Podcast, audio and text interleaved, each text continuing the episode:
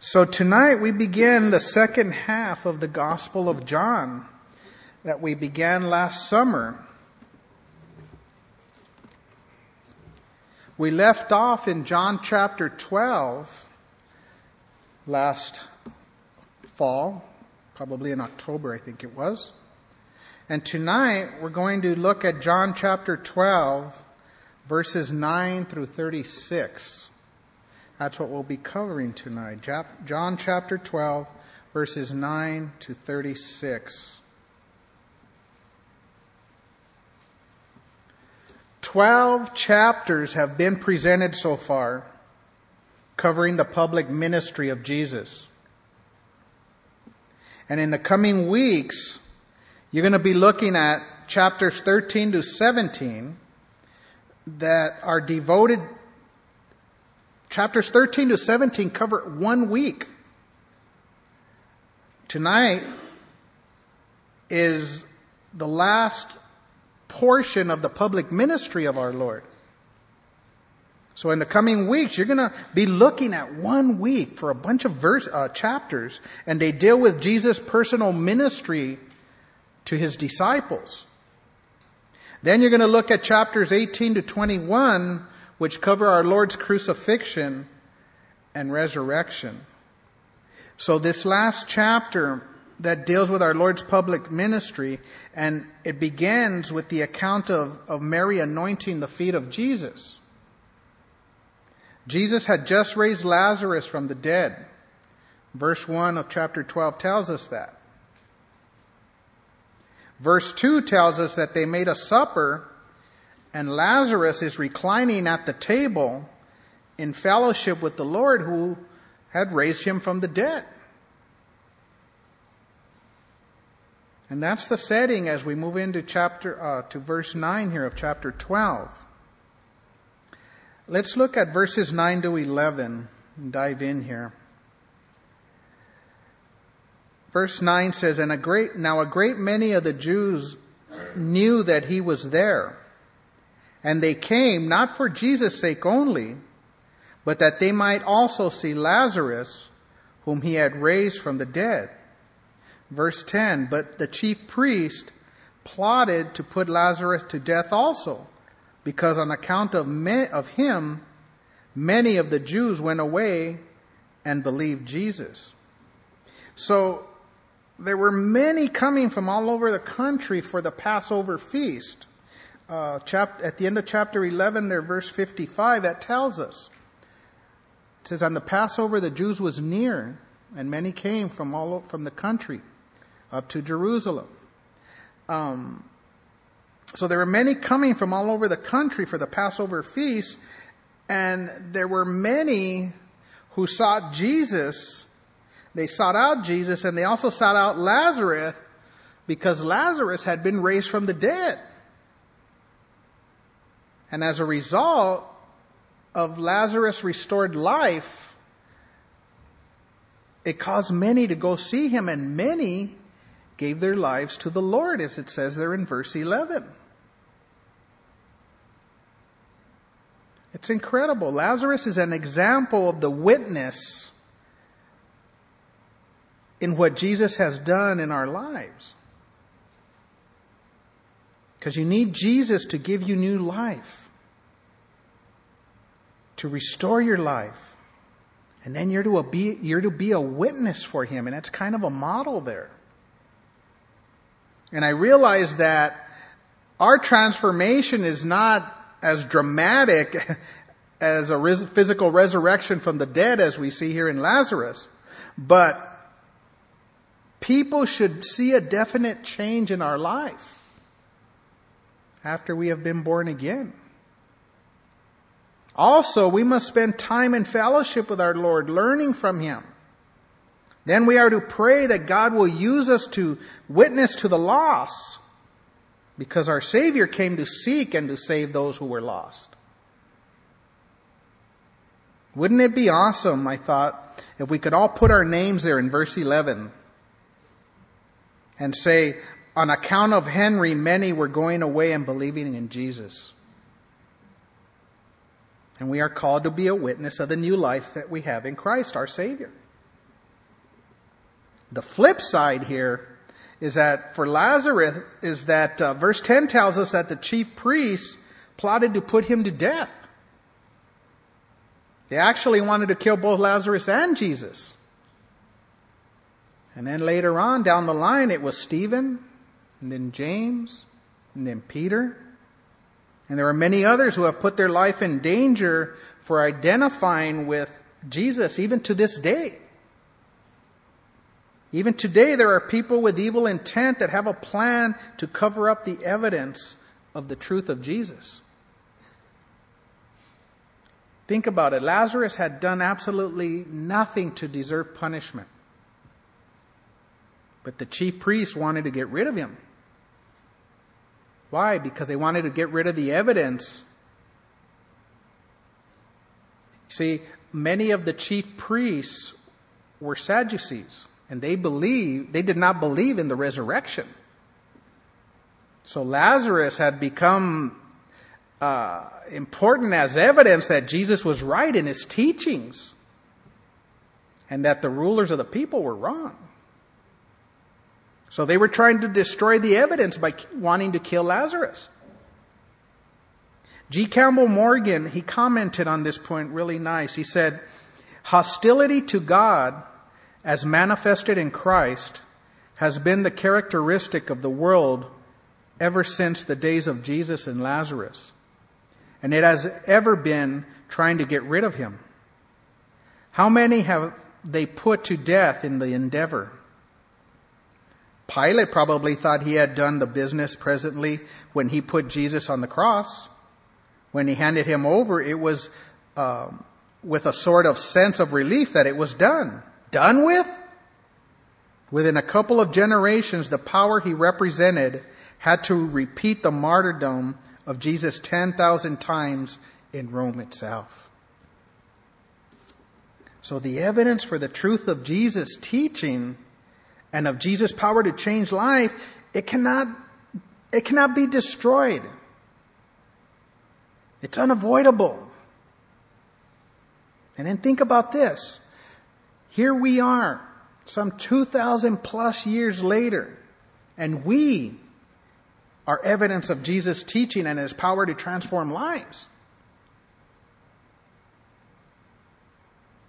In verses 12 to 19, we have the event known as the triumphal entry of, of Christ into Jerusalem. It's the Palm Sunday story. It's a story that is written in all four Gospels. And up until this point, Jesus had kept himself from being publicly presented to, the, to his nation as their Messiah. Until this time, Jesus would tell those who he had healed or performed a miracle not to tell anybody about it. When he healed the leper in Mark chapter 1, Jesus commanded him not to tell anyone. In Mark 7, when Jesus healed a deaf mute person, he commanded them that they should tell no one. Even when he raised uh, Jairus' daughter from the dead, he gave strict orders that no one should know about it. The only exception was when Jesus told the Samaritan woman at the well that he was the Messiah. But that was a one on one thing there. But now Jesus publicly presents himself to his nation as their Messiah. Look at verses 12 and 13. The next day, a great multitude that had come to the feast, when they heard that Jesus was coming to Jerusalem, took branches of palm trees and went out to meet him and cried out, Hosanna!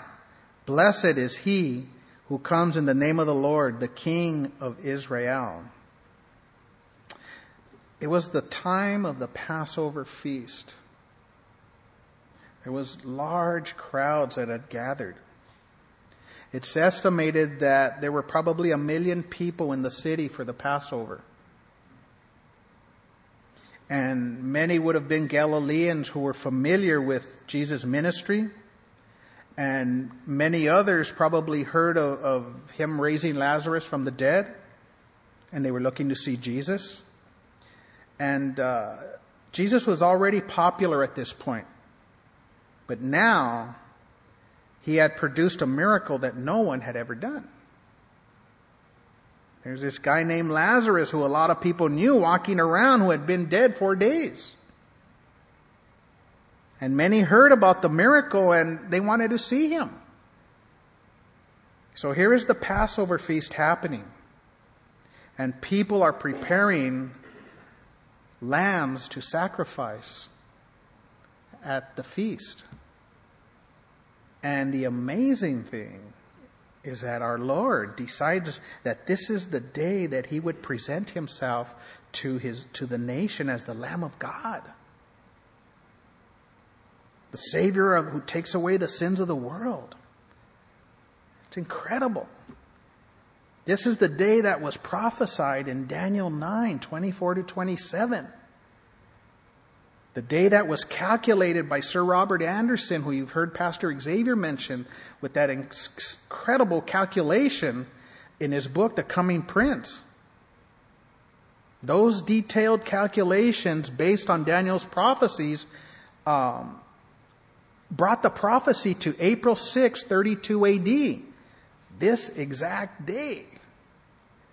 And Jesus is coming in in the triumphal entry. Incredible. It's just insane if you think about that. Um, I found out that Sir Robert Anderson was knighted for that, that book. That's why he's Sir Robert Anderson. He's called Sir Robert Anderson. But this is that day.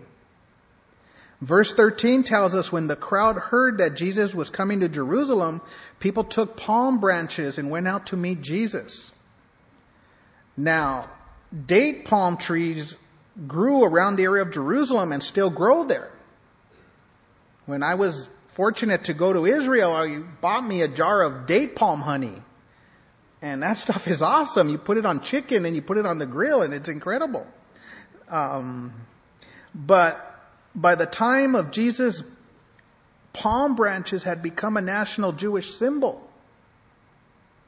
The palm branches were a symbol of victory over their enemies. So the crowd was hopeful that Jesus was the, the messianic liberator who would free them from Rome's do, uh, dominion or domination. Notice the word Hosanna here in verse 13. It means save, please. It was a prayer for help. They were quoting Psalm 118, the messianic psalm Hosanna, save now. Also, the people shouted out, Blessed is he who comes in the name of the Lord.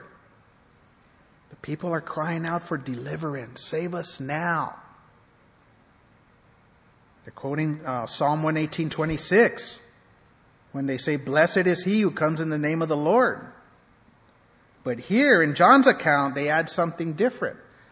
They add the King of Israel. The thing is, they are not saying, Save us. Jesus, come into our heart. Be my Lord. Be my Savior. They're not saying that. But save us from the political threats of Rome.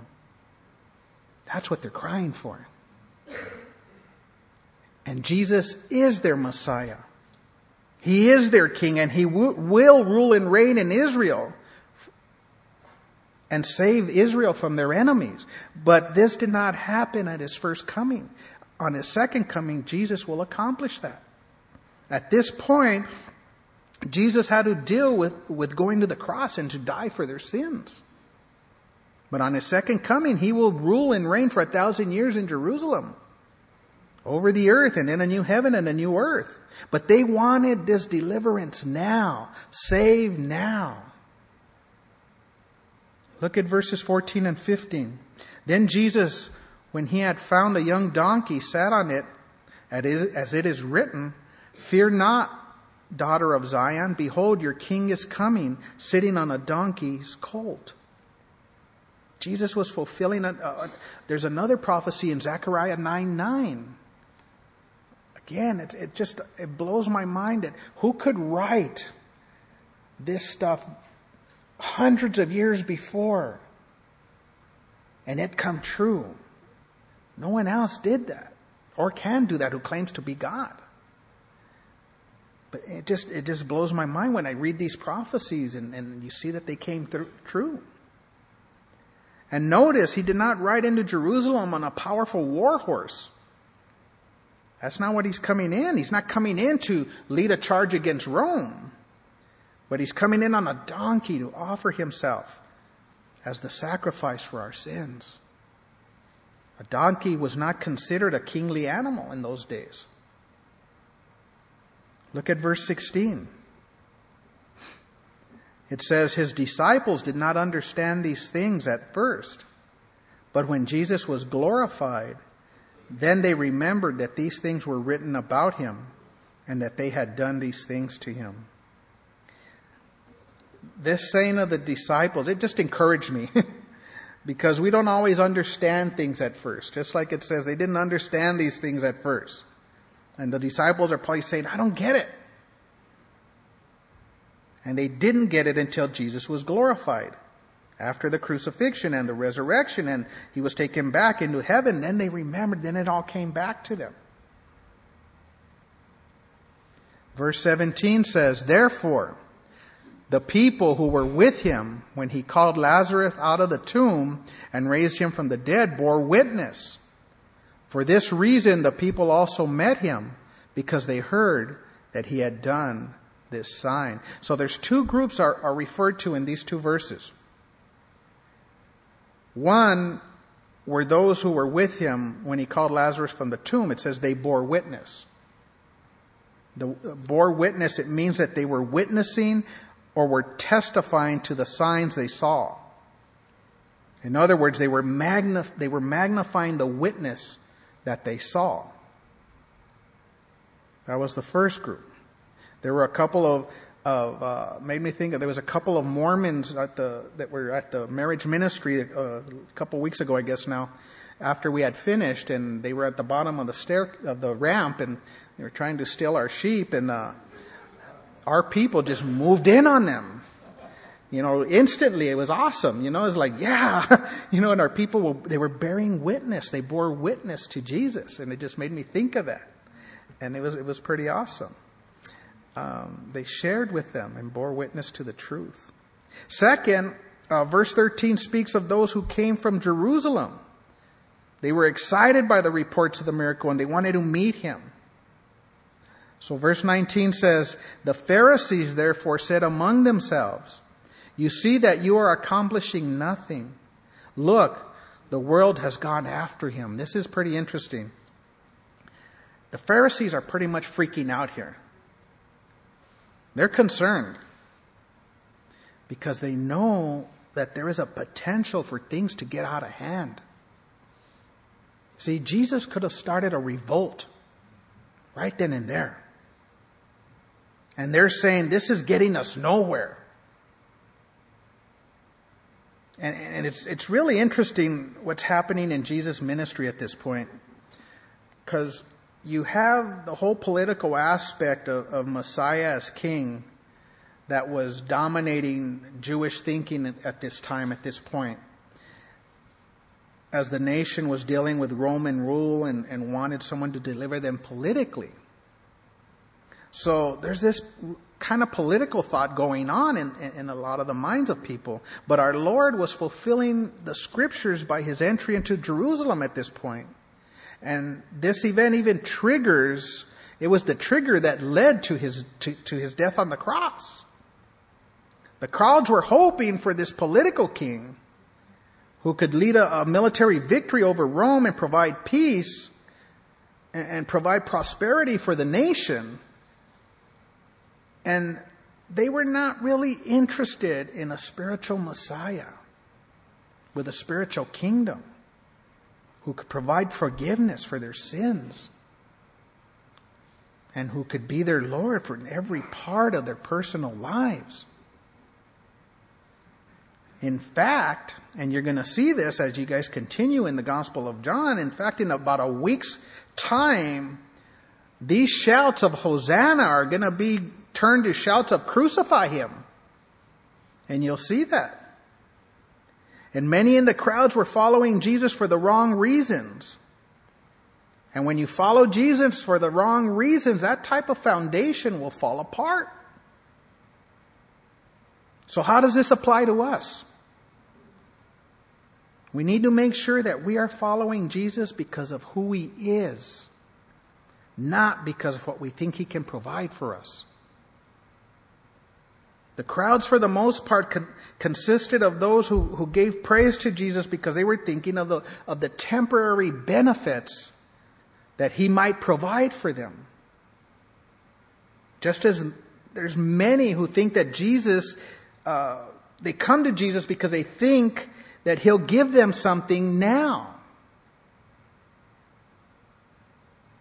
For instance, you know, there are many who come to Jesus because they think they're going to get financial prosperity. Some think that if I come to Jesus, my health will get better. Or if I come to Jesus, He's going to keep me from having to go to jail. So I'm going to go to church, you know, and, you know, we get people who, you know, come in all the time and they want us to sign off that they came to church so that they won't have to go to jail. But do they really want to walk with the Lord? Is that their, you know, do they want to know Jesus because of who He is? There are many who come into the church, and again, the Lord uses these things. It's not like He doesn't, but sometimes people come with the wrong intention. Sometimes people come uh, because uh, to Jesus because they think that He's going to give them back their spouse because they blew it. And I've seen that happen. And there's all kinds of other temporal benefits that they think they can get.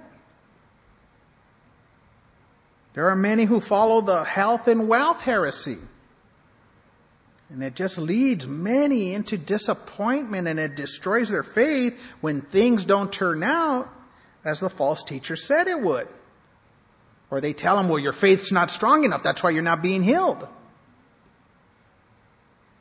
I remember when the, the Promise Keepers movement was in its, in its uh, height that I knew guys who would go to these big events down at the Coliseum and stuff, and it's emotional, and you know they're getting so pumped and high, and it's just so awesome. And then after during the week, they would crash, and they would come down hard.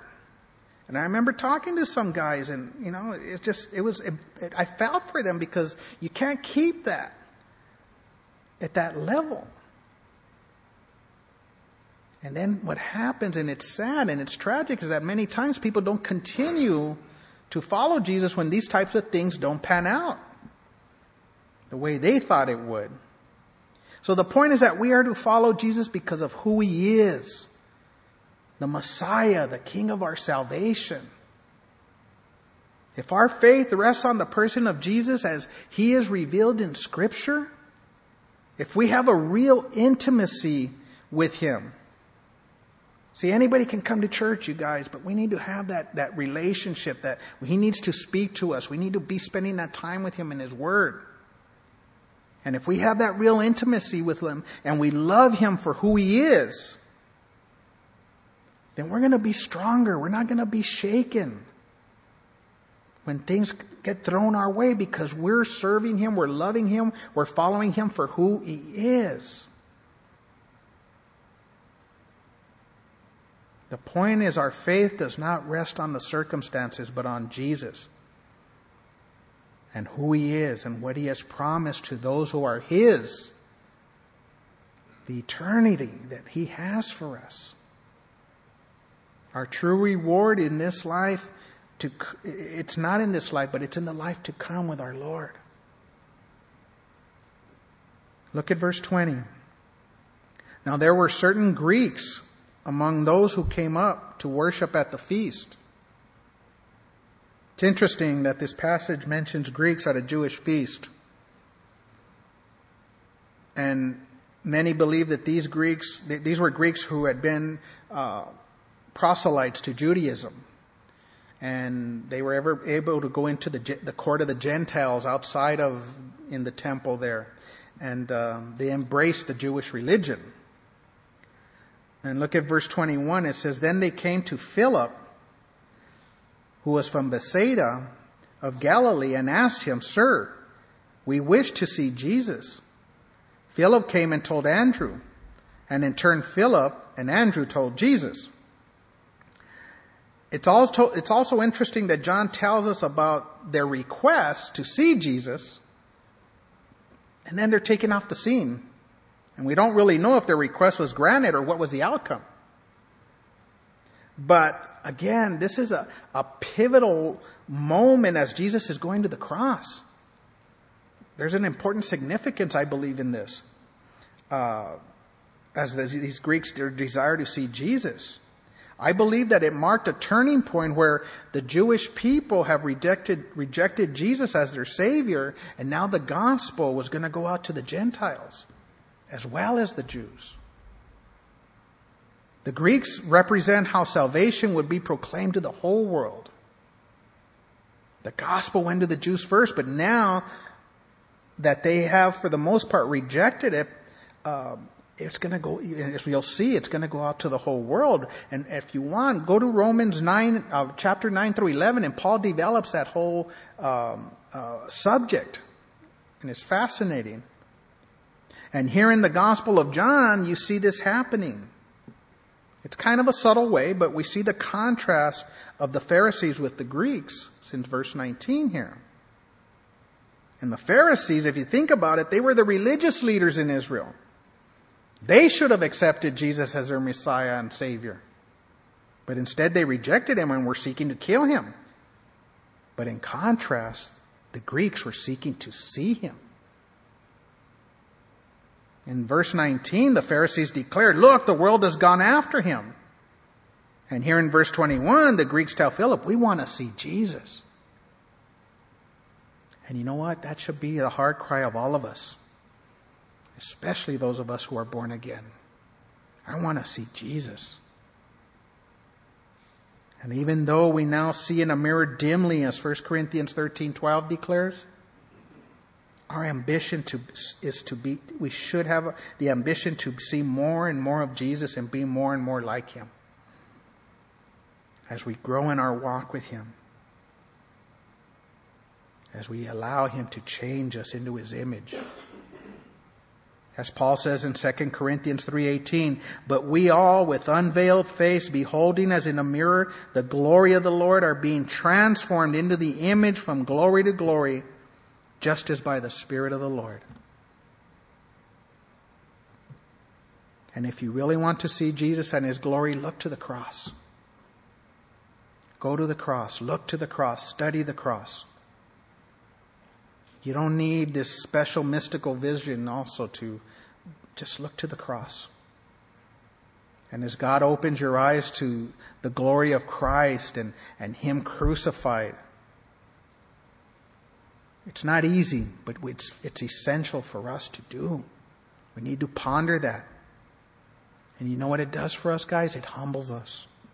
It truly, truly humbles us. It will stir our hearts to love and worship our Savior as we see what He did for our salvation, as He gave Himself when we were sinful rebels, and even when we still blow it every day. It also gives you compassion for the lost when you look to the cross. And seeing Jesus' glory in the cross will transform us so that we see him through our life. 1 John 3 2 tells us of the ultimate goal of seeing Jesus. 1 John 3 2 says, Beloved, now we are children of God, and it has not yet been revealed what we shall be. But we know that when he is revealed, we shall be like him, for we shall see him as he is. Can't wait. I can't wait. Come, Lord Jesus. Look at Jesus' response to Andrew and Philip. Verse 23. But Jesus answered them and saying, The hour has come that the Son of Man should be glorified. Jesus is referring to the cross. The word glorified here in verse 23, it refers to the death and resurrection of Jesus, which was going to make evident to all that he was God incarnate. He was all that he claimed to be. And when he says the hour has come, it, it, it's referring to an appointed time. The time has now come, or now is the occasion for, is what that means. Someone else explained it this way. He said, Jesus said in effect, These Greeks cannot see me. There is only one way by which they may see me, know me, apprehend me, and that is through the hour that has now come, and that is through the way of the cross. Up until this point in the Gospel of John, the hour was still in the future. Jesus' hour or time had not yet come. In chapter 2, verse 4, when his mother came to him at the wedding in Cana and told him that they had run out of wine, he replied, Woman, what does your concern have to do with me? My hour has not yet come. In John 7 8, when his brothers who were not yet believing in him recommended that he go to the Feast of Tabernacles and make himself known, Jesus replied, My time has not yet fully come. Later at that same feast in John 7, when the Jews tried to capture him, they were unable to lay a hand on him, it says, because his hour had not yet come. But now here, chapter 12, verse 23, in his response to the request uh, for the, of the Greeks wanting to see him, Jesus announces, The hour has come that the Son of Man should be glorified. I like the way uh, this commentator Leon Morris put it. He described uh, Jesus as the Son of Man. He said, It had overtones of his deity, but undertones of his, of his humanity. It had overtones of his deity, but undertones of his humanity.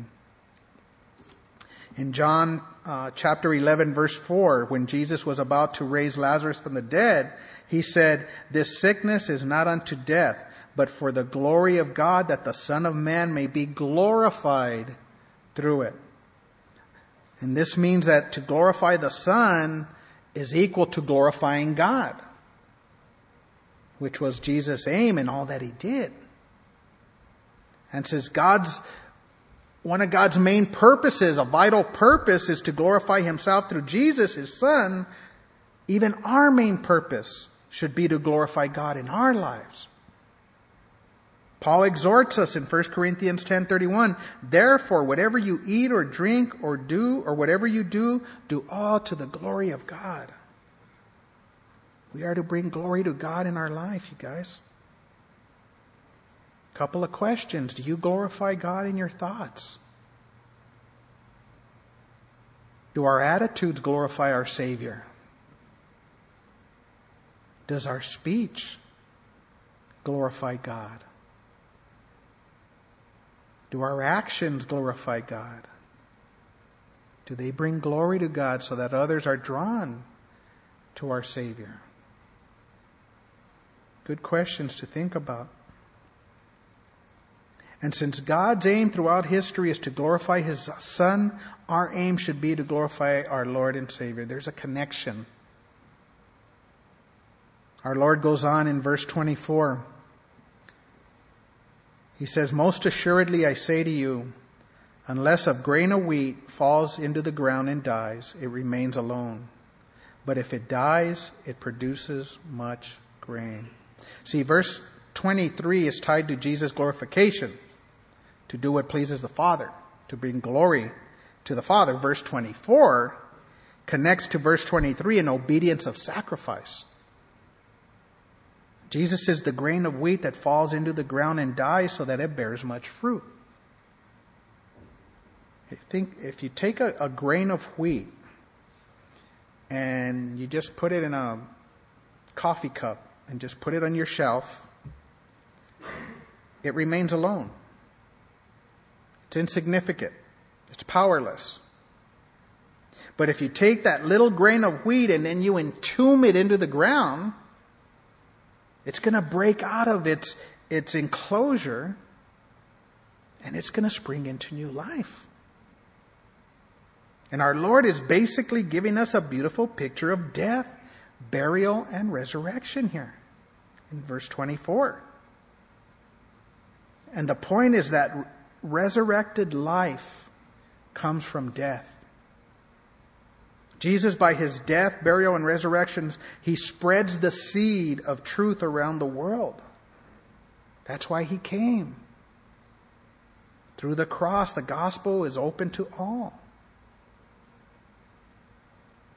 In verses 25 and 26, Jesus instructs um, on consecration for those who would follow him.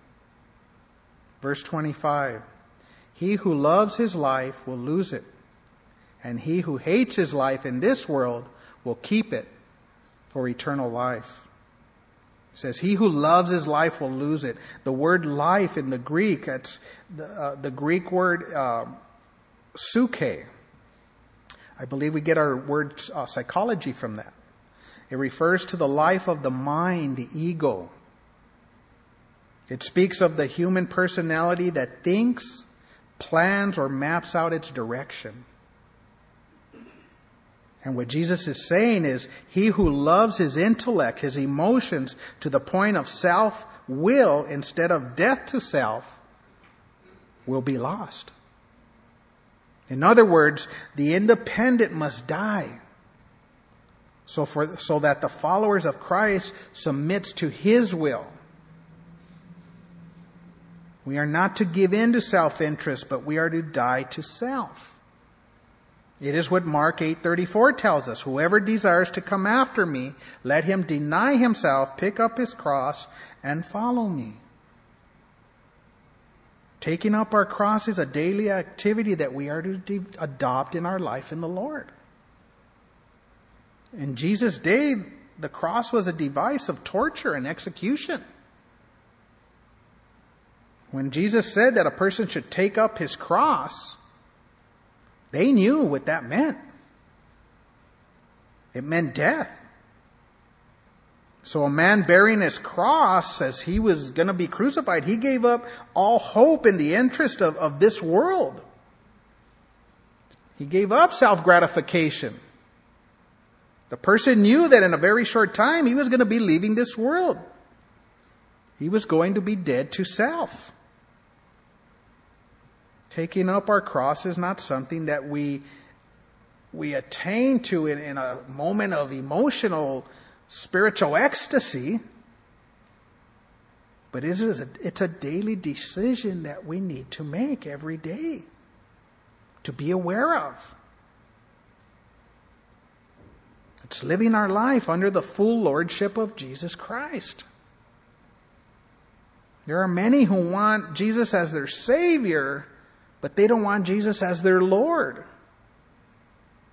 Many disregard his, his instructions in his word, and as a result, the, their moral standards deteriorate. I mean, they're, they're just, you know, you don't stay strong. We have to die to our own desires in order that we would live for Christ. We have to be crucified with Him.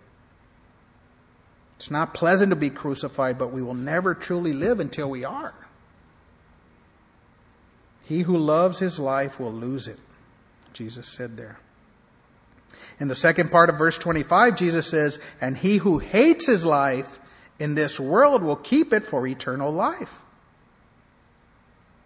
Now, having your life in this world is not the way to gain eternal life excuse me, having, hating your life in this world is not a way to gain eternal life, but it is a characteristic of a person who has eternal life.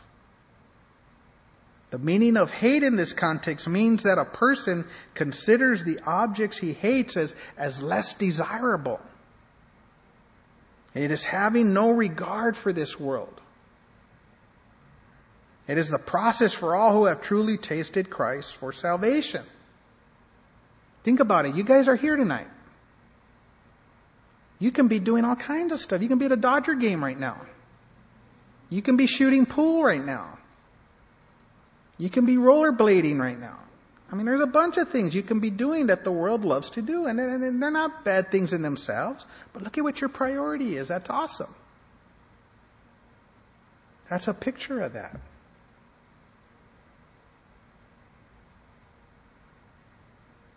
Having no regard for this world.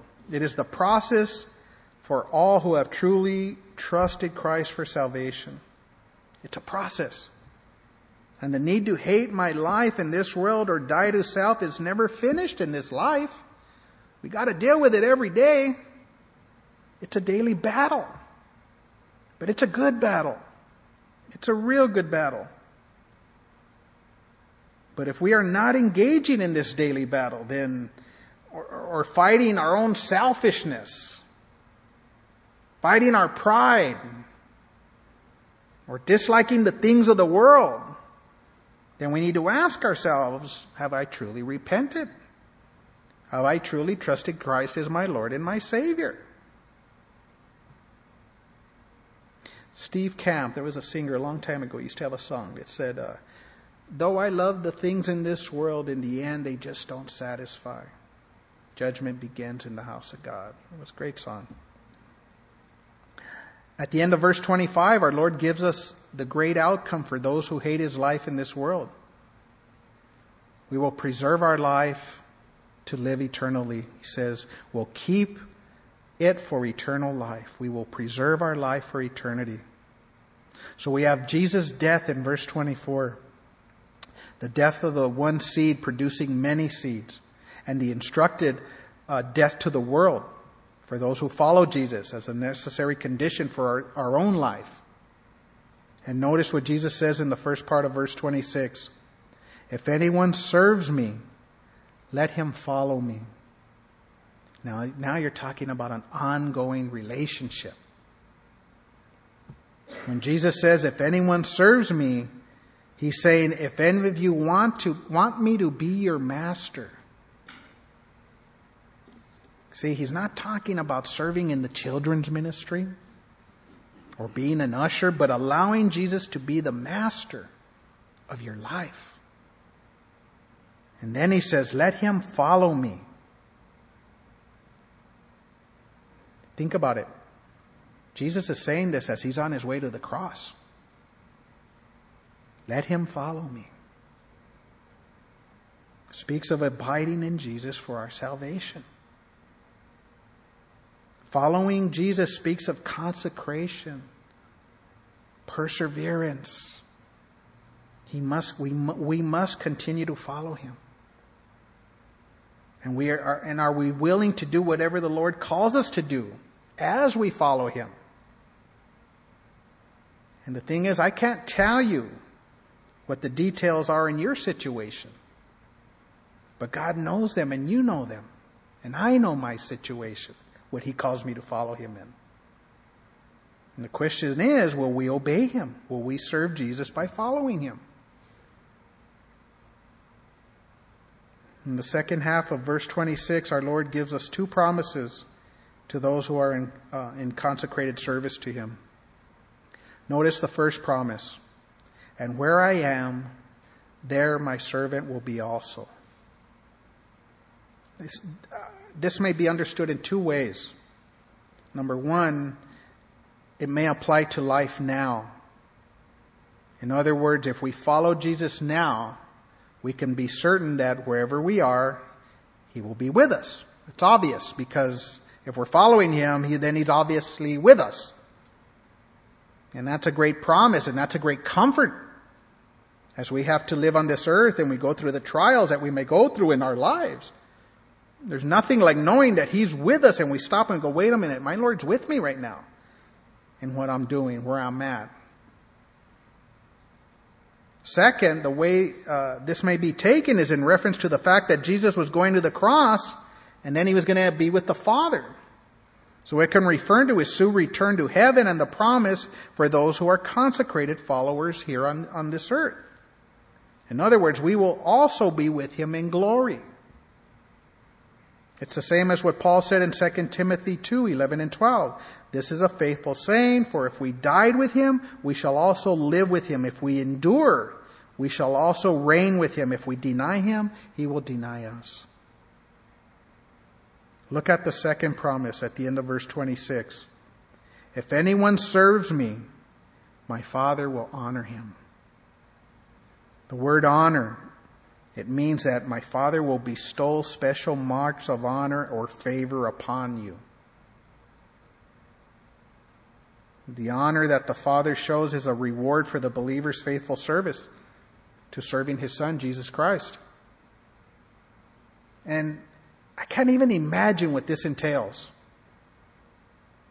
But I do know that all the honors that we could receive here on this earth pale in comparison to the honor that the Father will give to those who are faithfully serving His Son. No matter what we receive here. I just got a, a, email today, and you know, you get all these trick emails and stuff. You know, they just they lead you on. But I, all of a sudden, I get this email that says Calvary Chapel, Pasadena, has been voted best concert venue in Pasadena. I went, yeah, right. They're gonna honor. They're gonna give the church uh, an award for an honor for the answered outreaches. So I, I'm gonna click it and see what it says, and I click it, and it's just an ad. You know, you can buy this plaque just for yourself and present it to yourself or something like that. And I'm like, you know, they just, it's really silly and, and deceiving. But the honor that we will get from serving, from the Father as we serve the Lord, and it's, it's not like we, we're trying to get this, but man, when you look at this verse and you think about it, man, it's going to be awesome. God is good. Now, in verse 27, our Lord anticipates the cross. He says, Now my soul is troubled, and what shall I say? Father, save me from this hour? But for this purpose I came to this hour. Jesus sees his own death standing before him. And as he's approaching the hour when he would become sin on our behalf, and his soul was deeply stirred, it stirred to its core. And you know what, guys? You and I were the cause of his troubled soul. As he's about to be lifted up on the cross to die for our sins. Jesus is revealing his humanity as he feels the death, the shadow of death beginning to surround him. Jesus had been one with the Father from all eternity. He had never experienced a break in perfect fellowship with the, with the Father. And as a sinless man on this earth, he had that same unbroken fellowship. But when he went to the cross, there was that, in, that insane moment when he cried out, My God, my God, why have you forsaken me? And at that moment, God made himself, who knew no sin, to be sin on our behalf. He bore the awful punishment of God's wrath that we deserved. That's why his soul was troubled as he thought about the cross and the sins that caused our Savior so much anguish and pain. Again, if we look at that and we realize it, it should cause us to hate our sins, to fight every day to put them to death. Too often we instead we flirt with our sins or we try to manage them. But you can't flirt or manage with the enemy who wants to destroy you. You can't. It's like trying to flirt or manage with an Islamic terrorist who wants to convert us or kill us. The only way to deal with that type of evil threat is to put it to death.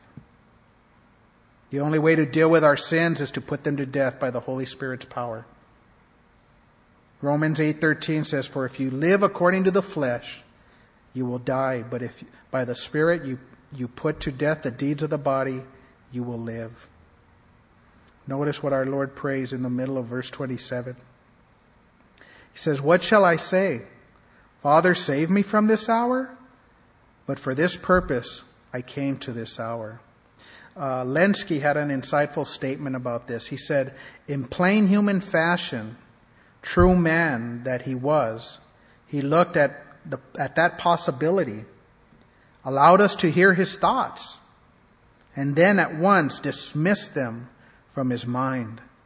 He had come to suffer, and he was resolved to suffer for this very reason, namely to die for the world.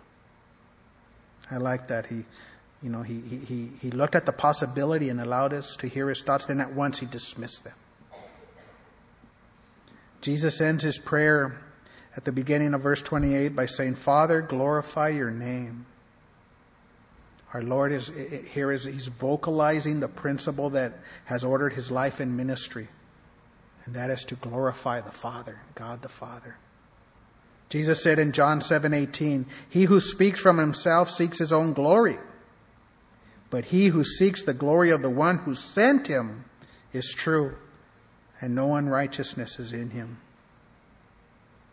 And at this point, Heaven answers Jesus' prayer with a miraculous, audible voice. Look at verse 28. Then a voice came from heaven saying, I have both glorified it and will glorify it again. God had been glorified, had glorified his name through Jesus' life and ministry up until this point. And he would be glorified again through Jesus' death and resurrection. The Father is strengthening Jesus' resolve as he heads toward the hour. Verse 29 Therefore, the people who stood by and heard it said that it had thundered. Others said an angel has spoken to him. So some in the crowd are standing by and saying it thundered. And I thought that was interesting because there's Old Testament, uh, in the Old Testament, thunder is spoken of as the voice of God. Like in 2 Samuel 22:14 it says, "The Lord thundered from heaven, and the Most High uttered his voice." And Job 37, 4 says, "After a voice roars, it, he thunders with his majestic voice, and he does not restrain, restrain them when his voice is heard." So it's kind of interesting that they thought they heard a thunder. And then there were others in the crowd who said an angel spoke to them. Apparently, the, these people, they heard a, uh, in the crowd, they heard a speech. Some thought they heard a thunder, some, they heard the sound of a speech. So Jesus says to them in verse 30, He says, This voice did not come because of me, but for your sake. There's three times in Jesus' ministry where the Father spoke out of heaven. One was at his baptism, one was at the Mount of Transfiguration, and one was here. And each time that voice came, he endorsed Jesus and he endorsed his ministry. And you know what? Jesus did not need the audible confirmation that he was in the Father's will. The voice was for the sake of those who heard it. They should have realized that God set his seal of approval on Jesus. This reminds me of what Jesus said in Matthew 11:15, he who has ears let him hear. Even though the crowd who heard the voice did not understand the fact that a voice from heaven spoke, it should have been enough for anybody with any spiritual sensitivity to be impacted with what had just happened. But it's the same today. It's no different. God speaks clearly through His Word. He gives proof that Jesus is the only Savior. But some explain Christianity in completely naturalistic terms, like those who said it thundered. And then there's others who get kind of mystical, spiritual, spirituality, and, you know, they said an angel spoke. People would rather look to angels a lot of times than to Jesus. The point is that both sides miss God's testimony of His Son. In verses 31 to 33, Jesus declares the significance of his, of his approaching crucifixion. Verse 31, now, the, now, is the, now is the judgment of this world. Now the ruler of this world will be cast out. And I, if I am lifted up from the earth, will draw all peoples to myself. This he said, signifying what death he would die. So our Lord is going, our Lord going to the cross, and as he's going to the cross, it's going to be a time of judgment for the world. When Jesus went to the cross and rose from the grave, it signaled a time where all people, Jew and Gentile, could repent and they could embrace him as their Savior. But it also represented judgment on those who rebel against him, who did not turn to him. The crucifixion was also a time when Satan, the ruler of this world, was cast out.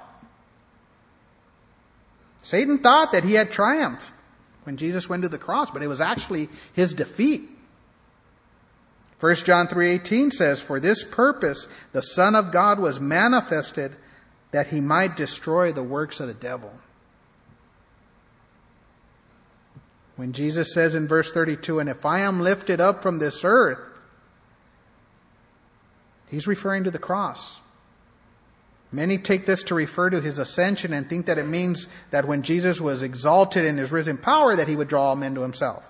But what it actually means here, he's saying, he's saying, if I am lifted up from this earth on the cross, that's what he's talking about. And verse 33 confirms that. This he said, signifying by what death he would die.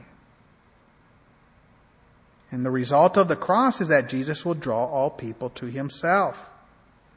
Without distinction, both Jew and Gentile can give their lives to Jesus. And notice the answer of the people in verse 34. The people answered him, We have heard from the law that the Christ remains forever. And how can you say the Son of Man must be lifted up? Who is this Son of Man?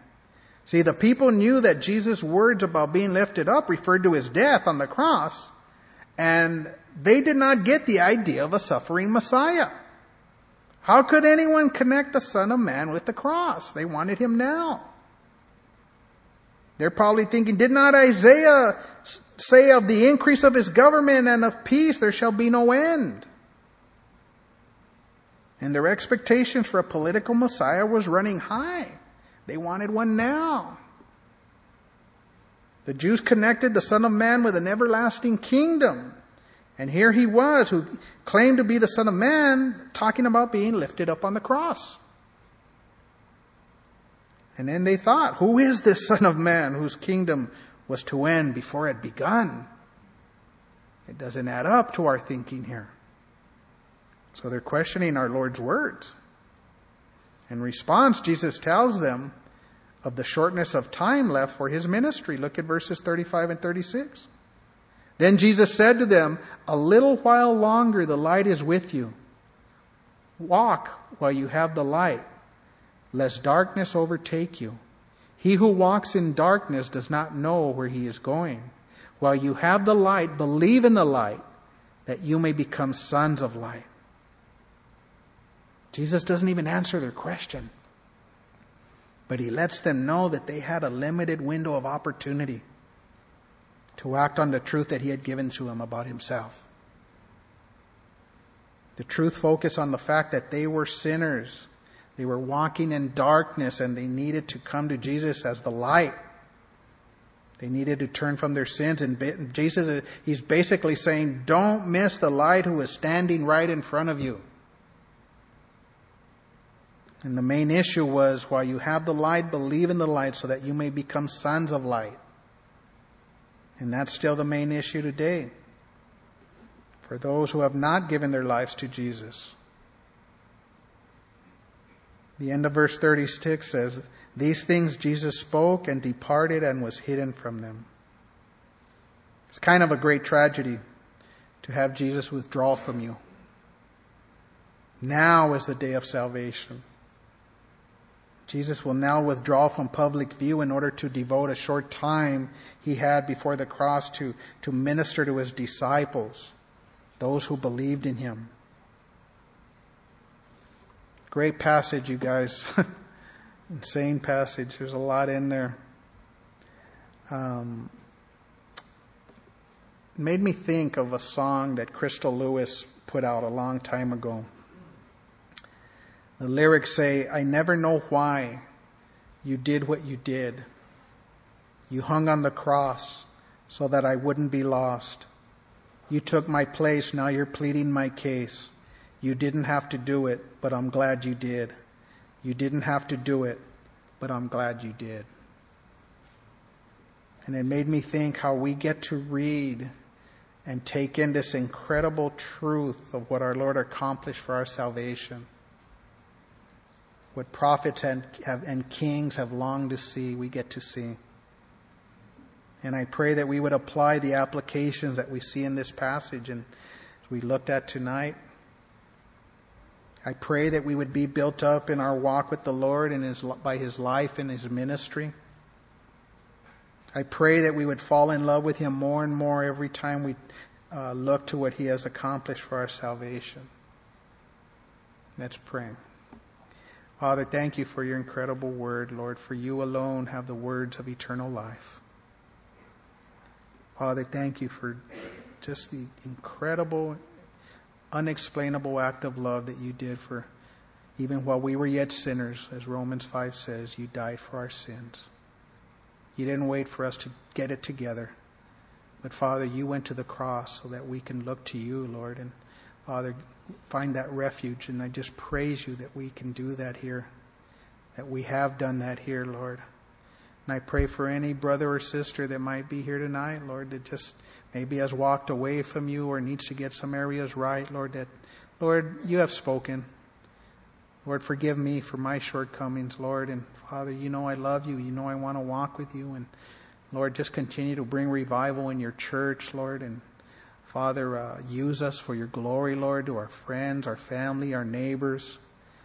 Father, those we come in contact, Lord, as you prompt our hearts daily at a store, the gas station, wherever, that we would step out and honor you and, and be used by you, Lord, and see you work and you would get the glory. So, Father, go before us now, Lord. We love you. and We praise you, for you are our Abba Father. And we all pray this in Jesus' name. Amen. Amen.